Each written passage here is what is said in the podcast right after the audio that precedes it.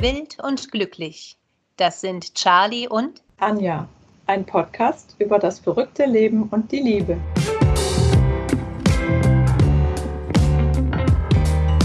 Nachgefragt. Tolle Menschen erzählen vom Glück.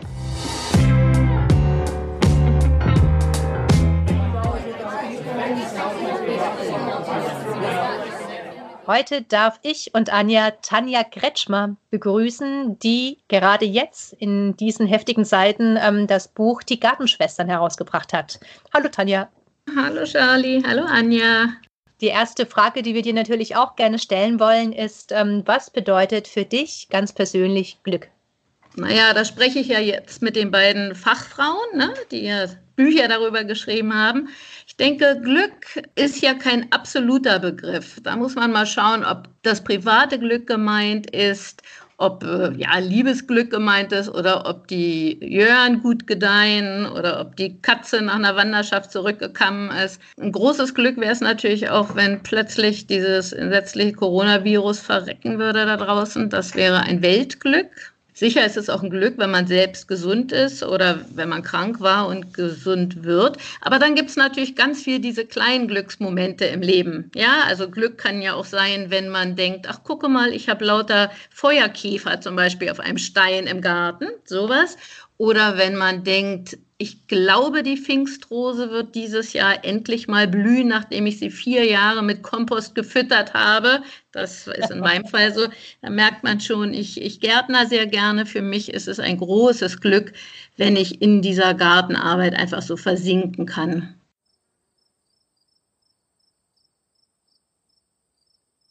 Das ist ja auch ein Kapitel in unserem Buch. Gärtner. Ja, wahrscheinlich ist es auch etwas, was im Laufe des Lebens vielleicht den Menschen wichtiger wird. Wenn man ganz jung ist, ist man ja so eher schnelllebig. Ja, dann findet man es auch so langweilig. Vorhin war ich in meinem Garten und dachte so, diese arme Nektarine hat es wirklich geschmettert. Die Blüten sind bei minus 6 Grad verreckt. Das heißt, wir müssen mindestens ein Jahr warten bis zur nächsten Blüte und ein Jahr und drei Monate bis zum nächsten Mal Nektarinen essen. So viel Geduld hätte ja ein junger Mensch gar nicht. Es gibt eben so Glückssituationen, die eben auch zu der jeweiligen Altersschicht besser passen. Wie hast du dann Glück als Jugendliche empfunden? War das bei dir auch anders oder hast du schon immer diese Liebe zum Garten und zur Natur in dir gehabt?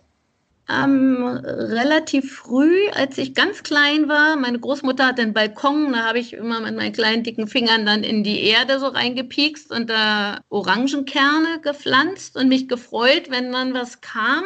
Das fand ich schon ganz schön. Auch so Radieschen sehen im Kindergarten fand ich gut, aber es hatte absolut nicht diesen Stellenwert. Das geht ja dann so ein bisschen ins Philosophische auch schon heutzutage, ne? was man so mit Garten und so verbindet. Und bei Kindern ist das eher, dass die dann gern so in der Erde wühlen. Ich denke, ich war alles in allem ein ganz glückliches Kind in den meisten Situationen. Ich fühlte mich gut aufgehoben und ich denke, mit Glück ist das ja immer so eine Sache. Wenn man drin ist, weiß man gar nicht genau, dass man im Glück ist. Man merkt es am besten, wenn es vorbei ist. Also bei mir war es witzigerweise schon so, wir hatten einen riesigen Garten und wenn ich so an meine Kindheit denke, sehe ich mich immer in dem Garten, wie ich da eben zufrieden und glücklich bin. Also Garten war für mich schon immer wichtig. Wir hatten nur den Balkon meiner Großmutter. Meine ja. Eltern sind absolut keine Gartenleute gewesen, niemals. Ich habe da ein Alleinstellungsmerkmal. Mein Vater war Angler und meine Mutter hat immer gelesen.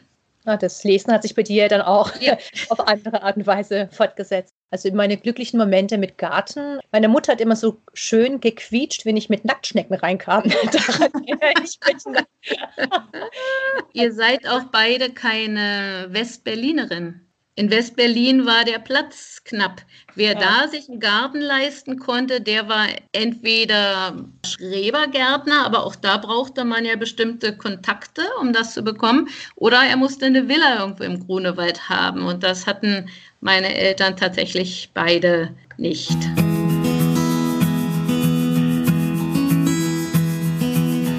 Und wie ist es mit dem Schreiben? Macht dich das auch glücklich? Ja, das Schreiben macht mich sehr, sehr glücklich. Manchmal macht es mich auch unglücklich tatsächlich, wenn ich dann denke, sagen wir mal, ich habe eine neue Idee, ich habe ein Exposé geschrieben, der Verlag sagt, ja, fein, machen wir.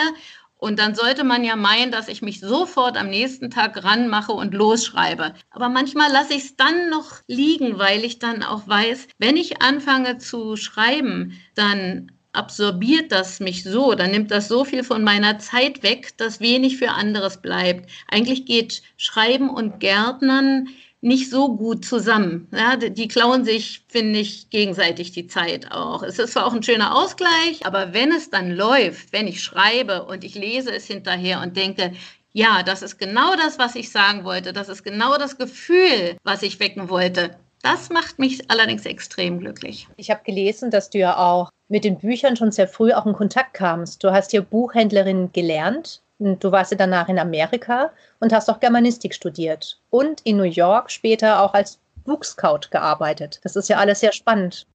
Ich denke, Bücher sind tatsächlich meine erste und ganz große Liebe gewesen. Also das geht übers Glücklichsein eigentlich schon raus. Ich war mal verheiratet in Amerika und bei der Hochzeitsfeier hat sich meine Mutter hingestellt, meine Mutter, und hat gesagt, na ja, Mm, sie weiß nicht ganz genau, ob ich meinen Mann nun immer glücklich machen würde, aber auf jeden Fall würden mich Bücher immer glücklich machen. Und das ist zwar schon jetzt über 30 Jahre her, aber so ganz verziehen habe ich es ihr, glaube ich, noch nicht. Oh. Das fand ich, das waren ungefähr 100 Leute da, das fand ich, fand ich ein bisschen grob. Ja, Bücher. Bücher sind für mich halt einfach das größte Glück. Ich versinke so gern in Geschichten. Ich habe wirklich immer was mit Büchern gemacht. Ich habe beruflich nie was anderes gemacht, zwar in unterschiedlichen Facetten, aber letztendlich immer irgendwas. Die Buchhändlerlehre, das war nett und dann halt das Studieren und das Übersetzen. Ich habe ja auch da bei den fantastischen Tierwesen verschiedenes übersetzt zu den Filmen. Das hat mir auch großen Spaß gemacht und bin auch eine große Bewunderin von J.K. Rowling, weil ich denke, sie weckt in Kindern eben diese Lust zum Lesen, die genau in dieses Liebesglück, wenn man so will, in das Literarische reinführen.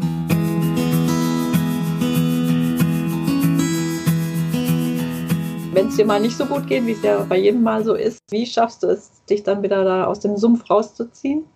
Ich bin eigentlich ein grundoptimistischer Mensch. Ein schönes Buch lesen hilft natürlich immer. Wenn ich jetzt ganz unglücklich wäre, könnte ich wohl nicht schreiben. Ich denke, ich brauche zum Schreiben so eine Art heitere Gelassenheit. Dann geht es mir am besten. Meine Hauptpersonen sind ja auch oft Frauen, die können sich schon aufregen, aber sie sind auch vom heiteren Gemüt eher. Und wie viel von dir selbst steckt dann auch in, in den Personen, in deinen Büchern? Also, ich war 15 Jahre in einen Biobauernhof eingebunden. Die Erfahrungen, die ich da gemacht habe, einfach mit der Landwirtschaft und da hatte ich auch einen eigenen Garten, das fing 1991 an, die ziehen sich, glaube ich, quer durch meine Bücher. Ich habe insgesamt jetzt zwölf Romane geschrieben und die letzten sechs Romane sind von etwas älteren Frauen. Klar, eine Liebesgeschichte kann gerne auch da drin sein, aber ist nicht der Mittelpunkt. Oder im Zentrum stehen eher die Freundschaften der Frauen zueinander und auch ihr Umfeld, wie sie selbst vielleicht Gärtnern.